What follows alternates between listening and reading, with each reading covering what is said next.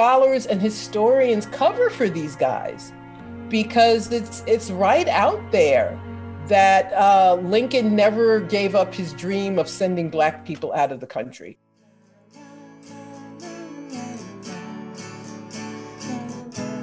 This is Wine, Women, and Revolution with your host, Heather Warburton.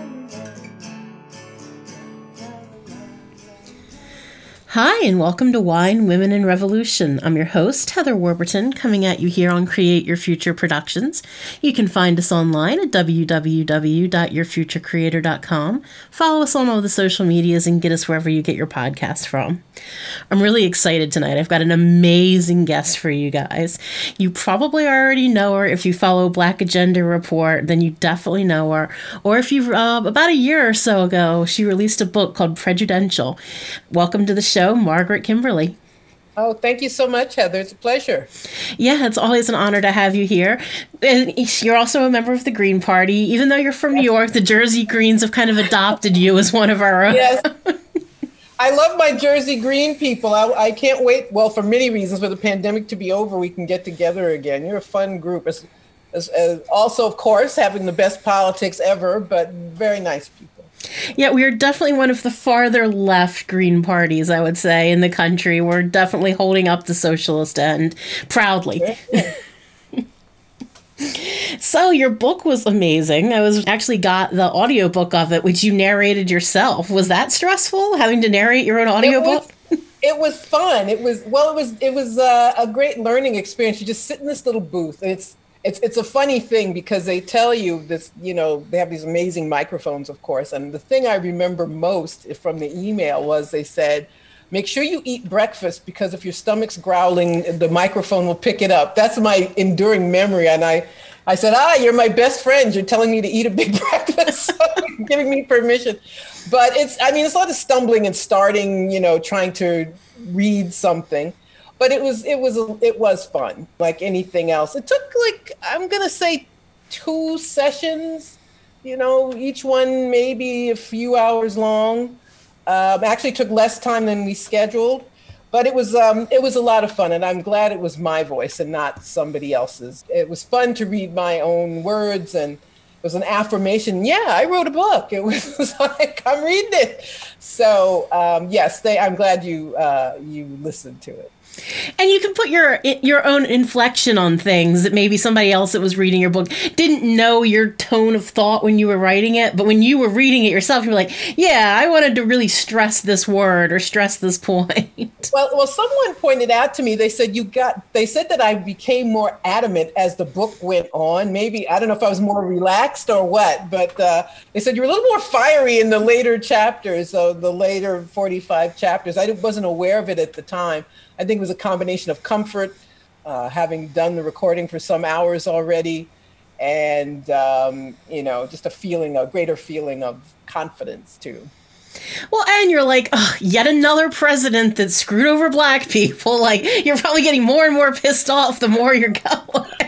well, you know, it's a, it's a funny thing. It's uh, someone asked me. I was interviewed a couple nights ago, and someone said to me, please tell me there's nothing bad about Jimmy Carter because this person was an admirer of Jimmy Carter. And I said, I'm sorry, I can't help you. It's like, I know now he's building houses for, you know, building houses for Habitat for Humanity and he doesn't get paid half a million dollars to give speeches and he criticized Israel and we'll give credit where it's due but he was conservative president. He used the racist tropes during his campaign. I said, "So sorry, I, I, I cannot, I cannot help you." But yeah, yeah, when it came to black people, there are no heroes in that story. No, definitely not. So let's kind of dive into the book a little bit. It's about really the stuff you're not taught about the U.S. presidents concerning where, how racist were they? Did they own slaves? How did they were they good for black people? Is kind of the gist of this book. What inspired you to write it?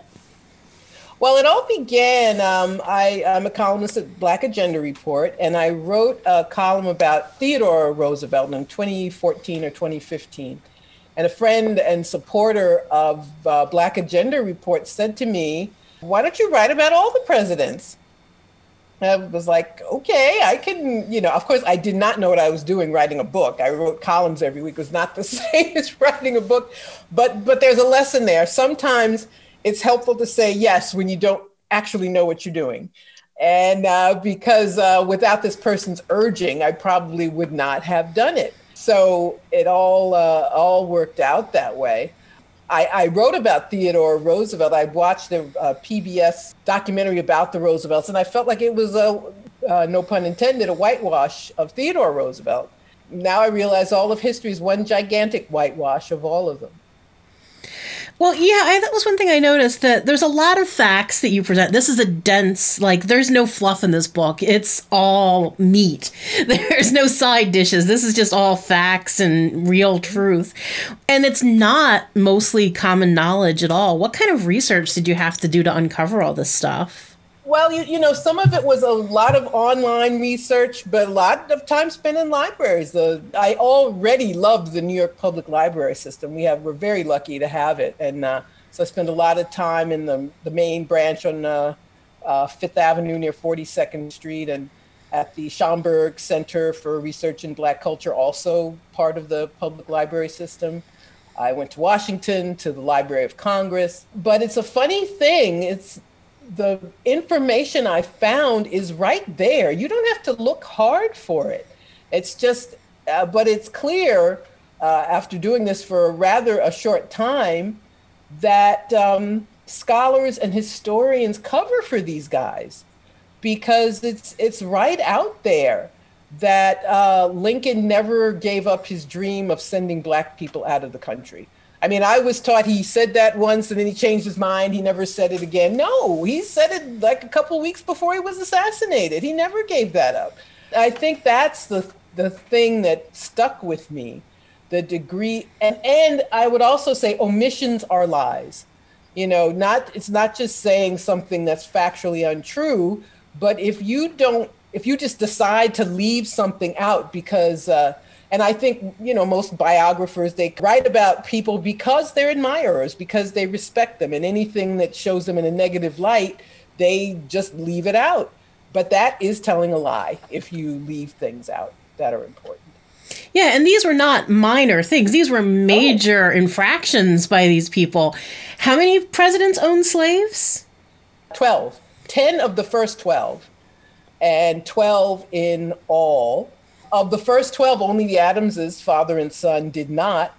Uh, although they were not innocent either, especially John Adams, he was terrified of the idea of Black people being freed. And he went on and on about how terrible it was if there were to, was to be a free Black population. And he defended the uh, slaveocracy, the Southern uh, slave powers, as, as they were also called. Although there was slavery in the North too, uh, just ended sooner. And, and it's not incidental that the first presidents were, so many of them were slaveholders. It tells you how important slaveholding was to the economy, that that was the road to wealth, to fame, to prominence. Right. And we can't get you know the north isn't off the hook even if they didn't own slaves because they were benefiting from that economy. Those cheap textiles from the southern states were awfully you know attractive to people that were living in the northern states. Well well you know cotton may have been grown in the south but where was it sold? Where were the you know this was the financial capital from day one. So yes this was the foundation of american uh, of american wealth and you said in the book that people like to feel good about their government. And we yeah. almost kind of idolize the founding fathers in this country as superheroes, almost these larger than life, amazing men. And here you are telling the truth about them. Are you getting a lot of pushback from people for this or yeah, I get some. It's it's you know it's a funny thing. There are there aren't many people who one person guy on Twitter recently called me a grifter. He says, looks like you looked for something bad about all of them. You wanted to prove they were all racist. And I was like, I didn't have to prove it. It's there. But um, he's that's rare. Most people just want some sort of absolution for the guy they liked or the ones they admired. It's like, oh, I was a Teddy Roosevelt fan. I didn't want to know that he court-martialed a, uh, black soldiers accused, falsely accused of murder and kicked them out of the army and waited till after election day to make sure black people voted for Republicans in order to commit this wrong.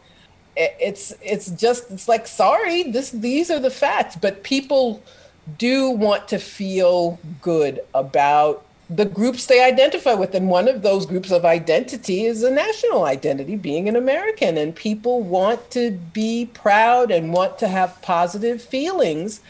And I just say you've got to have positive feelings about something else. It can't be, you know, you have to admire the people who fought against slavery. You have to admire the people. There was a sen- there were people I didn't know existed. A senator from Ohio named Foraker who was who stood up against uh, Roosevelt when he court-martialed those men so unfairly. People whose names you don't know, and I say to people, if there's somebody you want to admire, it could be you, if there's a, a white man from the 1850s you want to admire, it ought to be John Brown.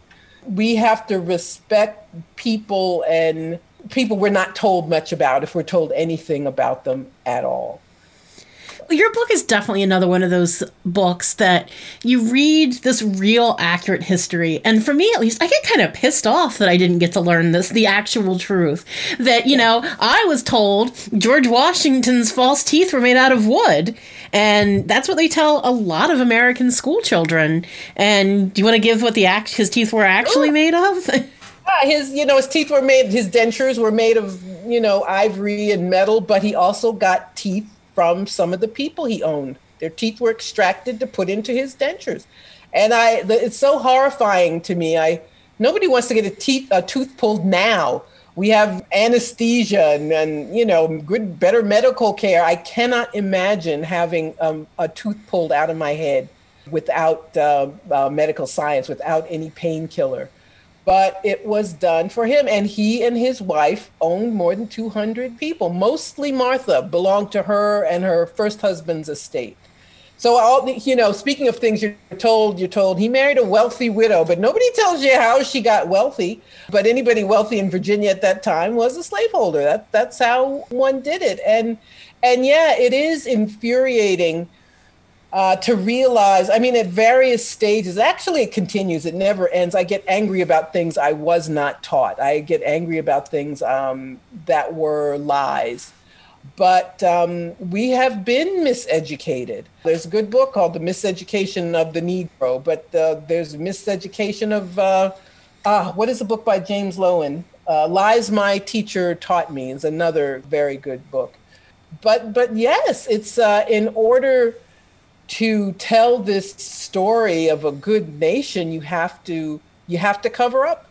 Because if you talk about Andrew Jackson, I mean, look at their faces are on the money. Andrew Jackson, I mean, the man was a genocidaire. He is the one who ethnically cleansed the southeast of the indigenous population in order for the plantation economy to take hold. So people say they admire him or Jacksonian democracy or whatever. He was horrible. He was a murderer, a mass murderer.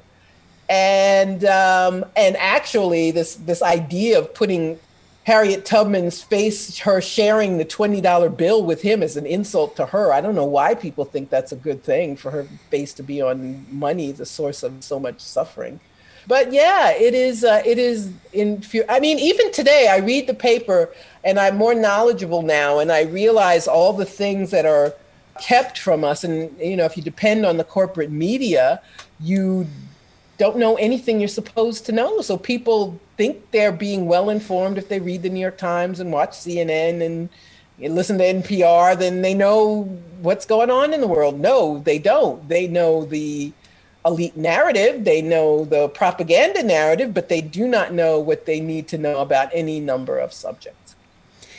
And we have to learn from the past if we want to craft a different future. And if our collective past is being robbed from us all, if we're only getting someone's spin on the past, then we're never going to be able to craft a better future.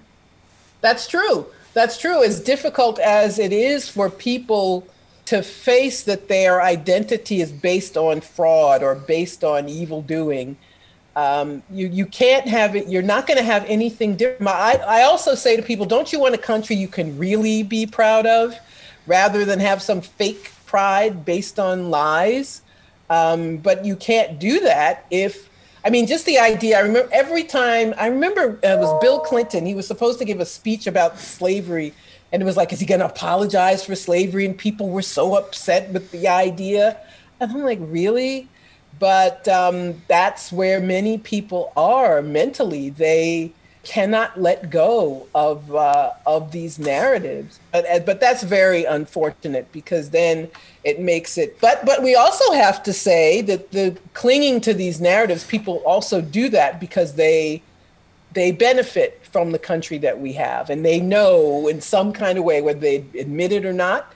If you really had a non-racist society, then things would be different for them, and they wouldn't be guaranteed a good job or being able to buy a house in the right neighborhood or any number of things. So I, I think there's some uh, uh, cynical support for that narrative too. Yeah, oh, yeah, you're, you're absolutely right on that for sure. So I wanted to dig back in a little bit more to some of the presidents. Were you actually shocked with anything you uncovered? Like somebody was so much worse than you knew? Uh, Lincoln, the fact that he never gave up his colonization schemes, that was something I was unaware of. And I'm unaware of that just because they were out and out lies.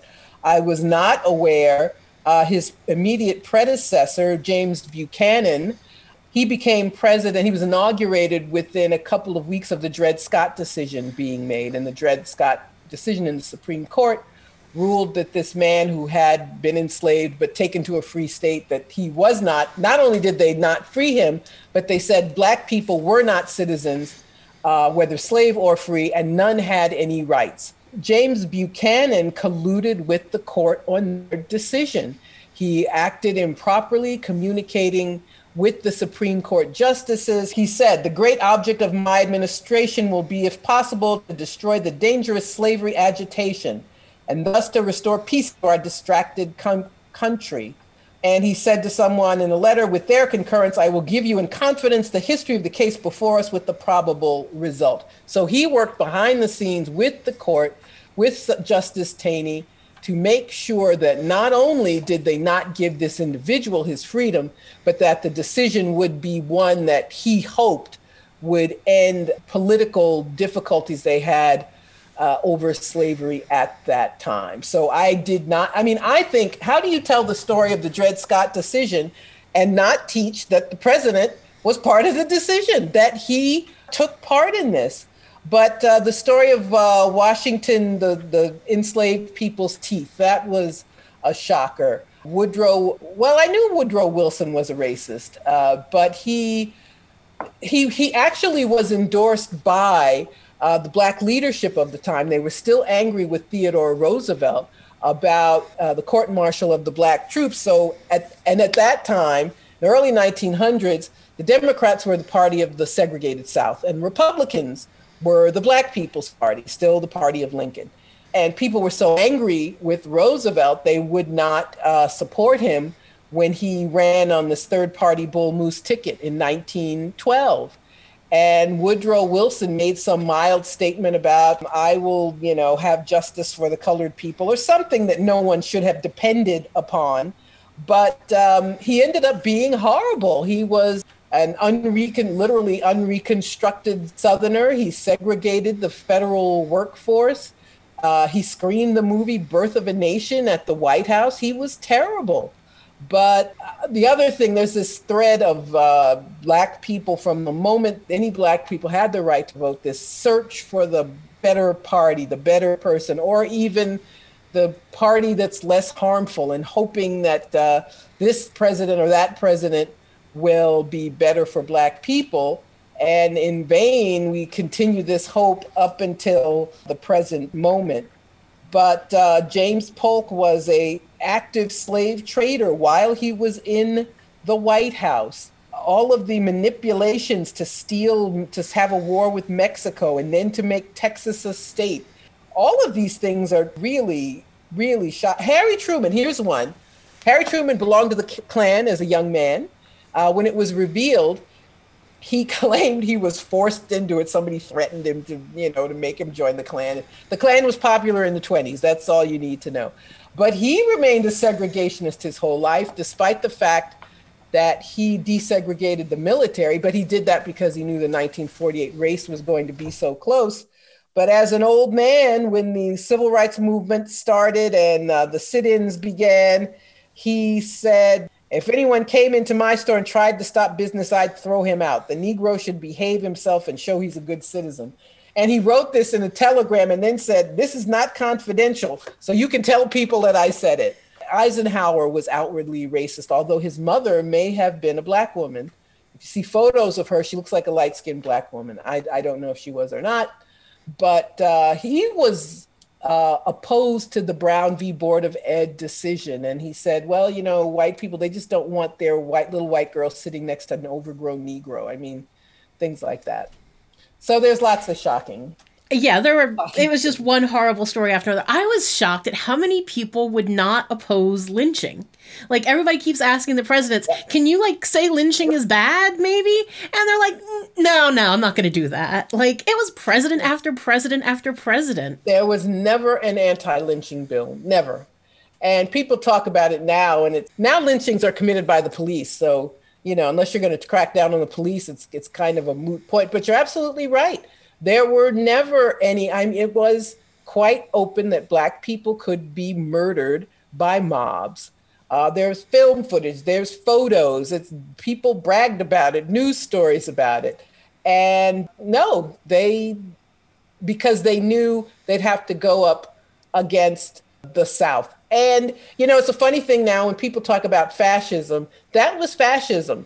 Uh, people act like it was something new or it was just Trump or no, uh, Jim Crow was fascism. It was American fascism. And it's something Hitler learned from.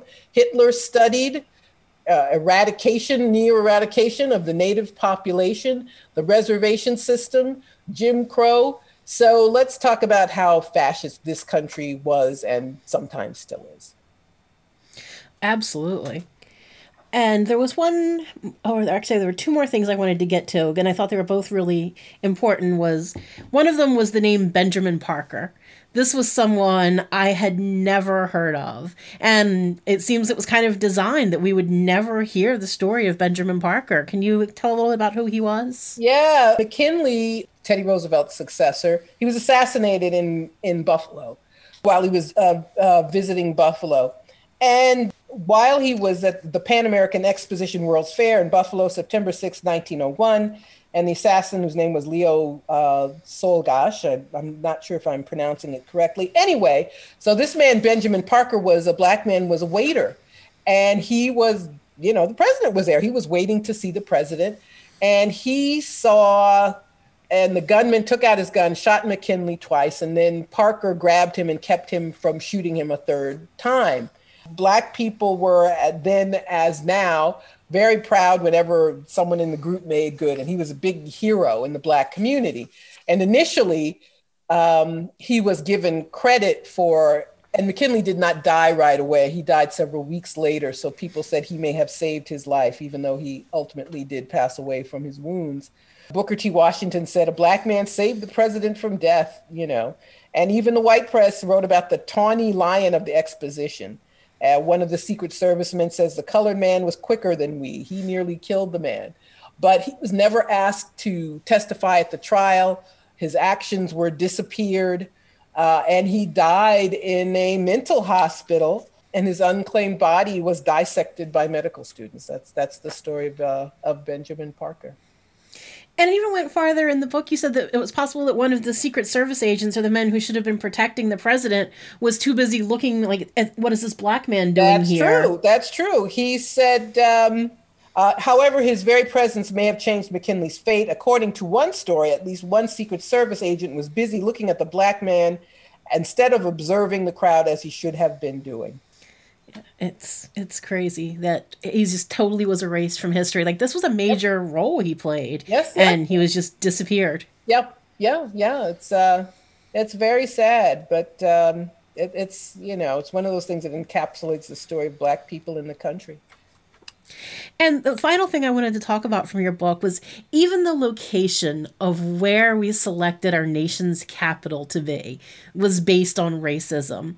Like, you know, we always what, learned a little bit about, oh, you know, just Virginia and Washington or and Maryland gave a part of themselves to be the nation's capital. Like it was just this totally innocuous thing. But there were some dark roots in where that was selected to be too. Yeah, the first capital was New York City. That's where George Washington was inaugurated.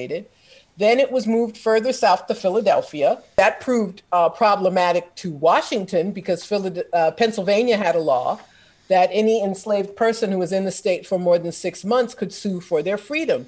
And this was a problem for George Washington. So he got around it by rotating his servants, who were all enslaved people, and making sure that none of them stayed in the states long in that state of Pennsylvania long enough to sue for their freedom. He just rotated them to Mount Vernon. His personal predicament showed how difficult it would be to defend slavery unless you had a capital that was physically within those states that depended on slavery. So, I mean, you have to ask yourself when they say they built a new city, why would you need to build a new city? There were already cities. You already, you know, you had New York, you had Boston, you had Philadelphia. Why would you need a new city? But uh, they needed a city that was, um, and uh, it is said that George Washington personally profited from this somehow. Mount Vernon is right outside of uh, Washington, D.C. So they created a new capital on a swamp and wedged between Maryland and Virginia to make sure that the capital was safely, physically within the bounds of the slaveocracy states.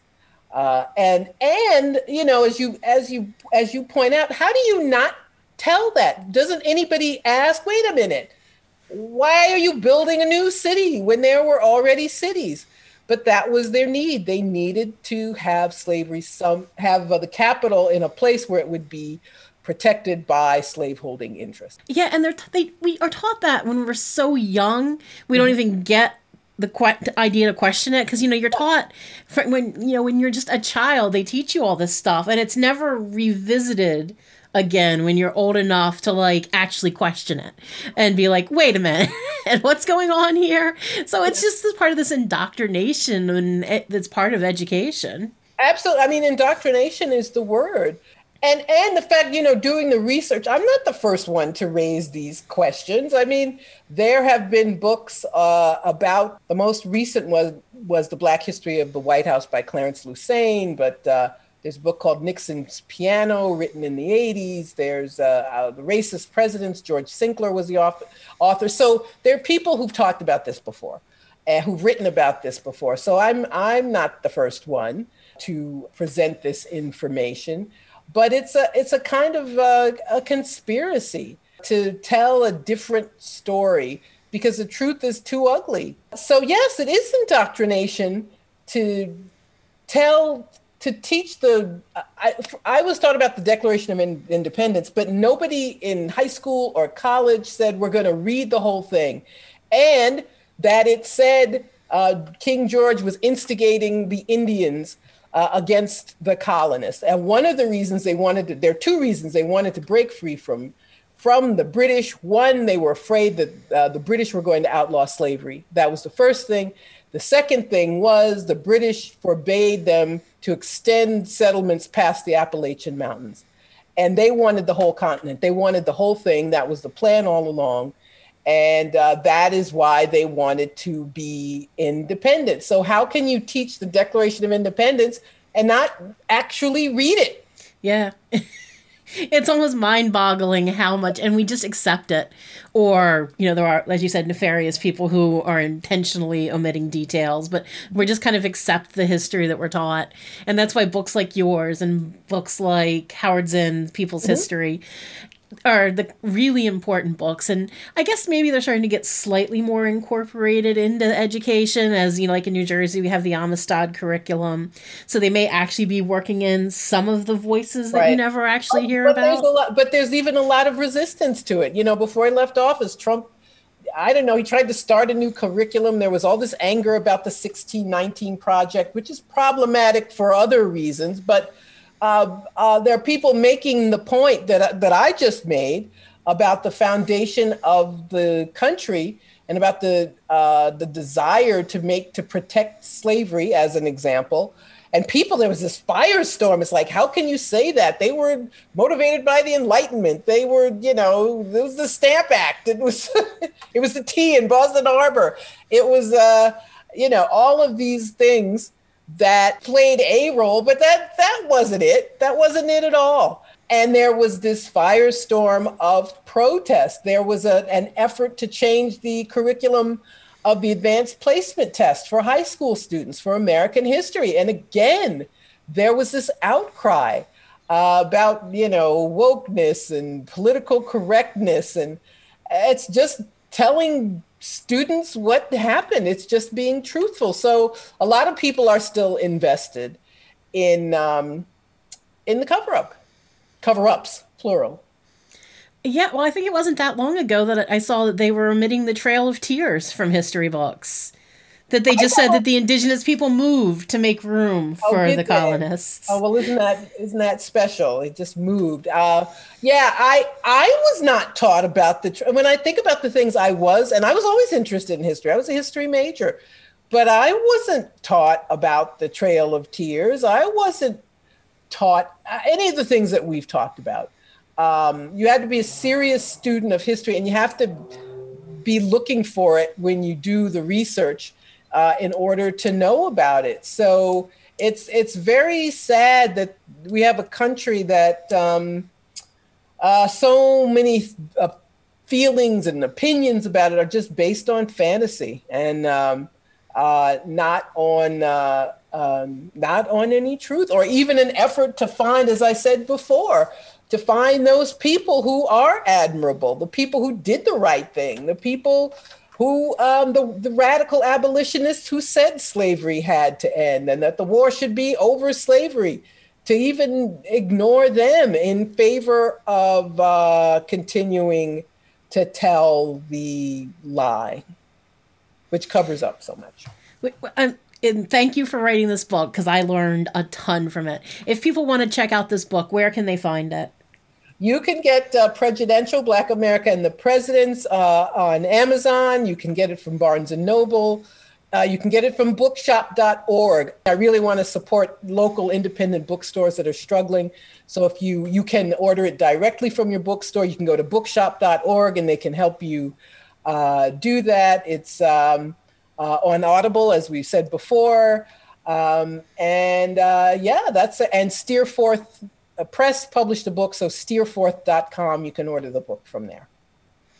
Are you working on anything else right now that you can tease people with? Uh, I want to write another book. I from the beginning I said it was my first book, which meant I wanted to do it again. So I'm not sure what I want to write about. I, I think I want to write about propaganda, um, which is sort of an extension of what I've already written.